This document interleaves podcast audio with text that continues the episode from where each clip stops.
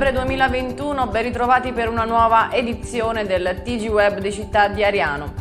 In apertura elezioni provinciali si lavora sul nome del candidato, manca un mese o poco più alle provinciali e si lavora nei partiti. Tutto si gioca nel centro-sinistra, D'Agostino, Petitto e Festa da una parte e Petracca Alaia, riferimenti principali di De Luca dall'altra. Il sindaco di Montoro, Girolamo Giaquinto, potrebbe essere il candidato ideale. D'altra parte il primo cittadino di Avellino Festa non ha mai nascosto la sua ambizione di sedere a Palazzo Caracciolo.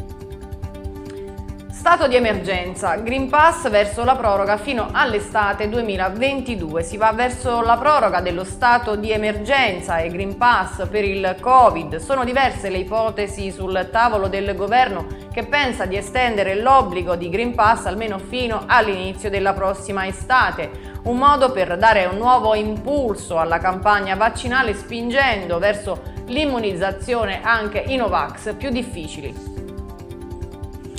Covid a scuola, niente quarantena se c'è un solo positivo in classe. La bozza del documento con le indicazioni è stata stilata dall'Istituto Superiore di Sanità, dai Ministeri della Salute e dell'Istruzione e dalle Regioni ed ha ottenuto così il via libera del garante della privacy. La novità più importante che verrebbe introdotta con il nuovo protocollo è la sorveglianza con testing con un solo caso positivo. La quarantena per tutta la classe verrebbe prescritta solamente in presenza di tre casi positivi.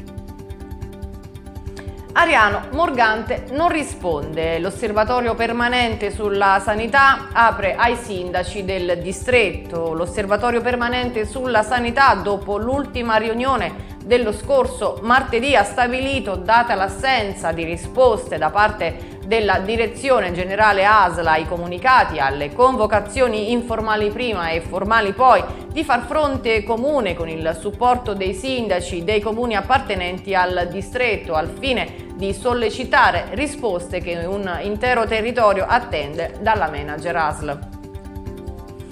Ariano proposte per il Casone. Si è svolto presso la sede della comunità montana dell'Ufita. Ad Ariano Irpino un interessante incontro organizzato dall'ente montano per esaminare due proposte riguardanti l'utilizzo del casone, una proveniente dal consorzio Irpiniacom, consorzio di promozione commerciale della provincia di Avellino, e l'altra proveniente dal consorzio di bonifica dell'Ufita. Il presidente, dottor Raffaele Fabiano, a nome dell'ente si è riservato di esaminare le proposte ricevute per assumere eventuali determinazioni. E passiamo alla cronaca. Ariano, atti vandalici al Boschetto Passeni. Ancora un atto vandalico in località Boschetto ad Ariano Irpino. A denunciare l'accaduto è stato proprio il sindaco Enrico Franza in una nota. È con grandissima amarezza che vi segnalo l'ennesimo atto vandalico compiuto oggi pomeriggio in località Boschetto un'area ripulita, attrezzata, resa accogliente e restituita alla comunità preda eh, di atti di violenza. Molto spesso la violenza, una matrice di ordine sociale e culturale, quando degenera in vandalismo, la matrice è altrettanto spesso riconducibile all'incapacità di tutti noi di prenderci cura dei nostri ragazzi.